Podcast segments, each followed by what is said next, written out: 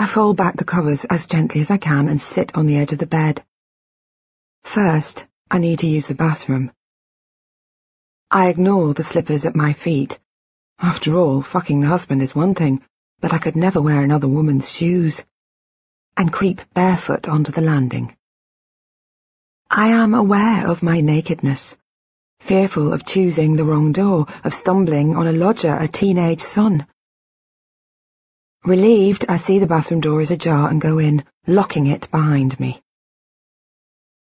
I sit, use the toilet, then flush it and turn to wash my hands. I reach for the soap, but something is wrong.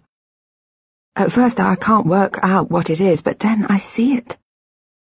The hand gripping the soap does not look like mine. The skin is wrinkled.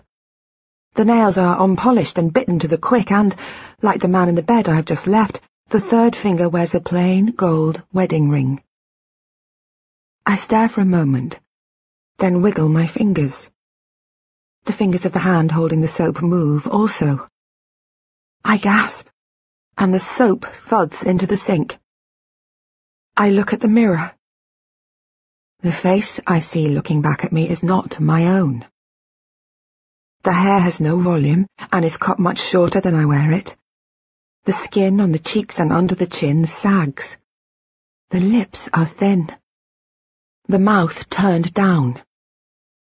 I cry out, a wordless gasp that would turn into a shriek of shock were I to let it, and then notice the eyes.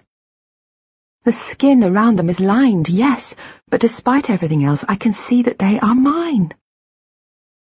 The person in the mirror is me. But I'm twenty years too old. Twenty-five. More.